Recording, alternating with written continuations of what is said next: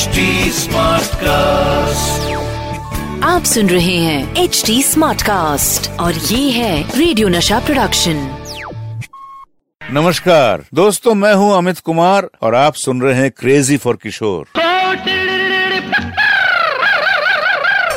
ये है crazy for किशोर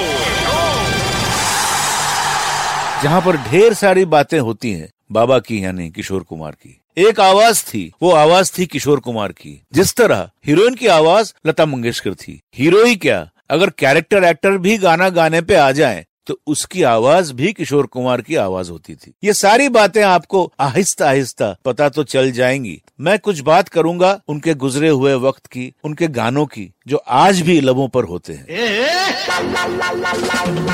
किशोर कुमार के जीवन में चार नंबर का महत्व है। फोर्थ अगस्त को पैदा हुए। भाइयों में चौथे नंबर पे थे। इनसे पहले तीन भाई बहन थे। सबसे बड़े अशोक कुमार जी, जिनको दादा मुनि कहते थे। उसके बाद इनकी बहन थी, जिनका नाम था सती देवी। उसके बाद एक और भाई थे, अनूप कुमार। और चौथे यानी के सबसे छोटे आभास कुमार गांगुली, यानी किशोर कुमार। किशोर कुमार जब बड़े हुए तो संयोग से शादियाँ भी चार की।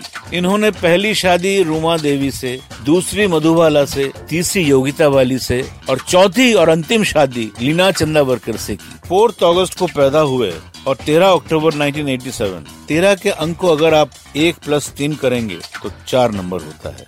उसी दिन दुनिया से विदा हो गए। तो ये था चार नंबर का राज। किशोर कुमार हमेशा अपने अंदर के बच्चे को ज़िंदा रखते थे, उनके छोटे छोटे प्रैंक्स और किस्सों से। एक बार उन्होंने एक इमेजिनरी बच्चा क्रिएट किया और हर बार रिकॉर्डिंग्स के दौरान ऐसा प्रिटेंड करते थे कि वो उसके साथ है।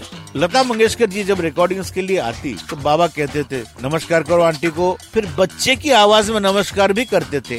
नमस्कार।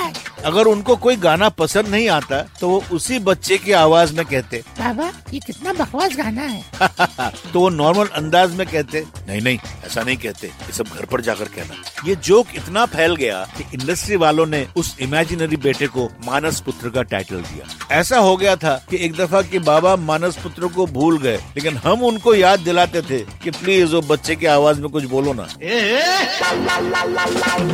किशोर दा को गाड़ियों का बड़ा शौक था। जब भी कोई नई मॉडल रिलीज़ होती कार में तो वो उसे घर ले आते। एक दिन मैं सो रहा था सवेरे सवेरे उन्होंने मुझे जगाया और बाहर खींच कर लेके आए।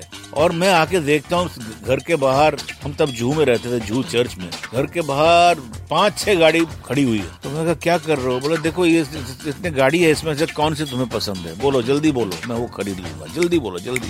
मैंने क्या बाबा तुम सर? बोलो, जल्दी बोल, मेरे को जाना है शूटिंग पे जाना जल्दी बोल। इतने गाड़ी है, कौन सा चाहिए तेरे को? डॉज चाहिए मर्सिडीज बेंज चाहिए मॉरिस माइनर चाहिए, कौन सा चाहिए हाँ? स्टूडियो बेकर सब है, खड़ी बोल बोल। तो मेरा, मेरी उंगली गई अच्छा ये ले लो। तो उंगली गई उसमें मर्सिडीज बेंच पे। जैसे उंगली गई तो चल, खरीद। लिया। उन्होंने खरीद लिया गाड़ी।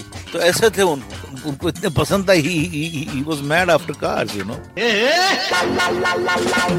पहले है गाना और दूसरा खाना।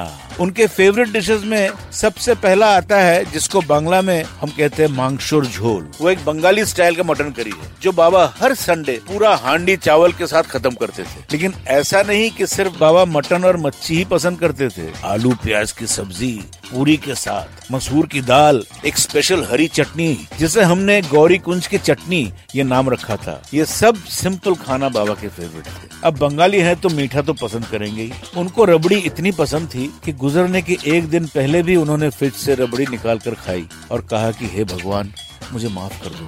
इसके करीब आठ नौ घंटों के बाद बाबा चल बसे। लेकिन बाबा के गाने हमेशा ही ज़िंदा है और रहेंगे दुनिया भर में। यार, इतना खाने के बारे में बोला तो मुझे भी भूख लग गई। चलिए, अब मैं अमित कुमार आपसे विदा लेता हूँ। फिर मुलाकात होगी इसी शो पर जिसका नाम है सी एफ़ के, यानी क्रेजी फॉर किशोर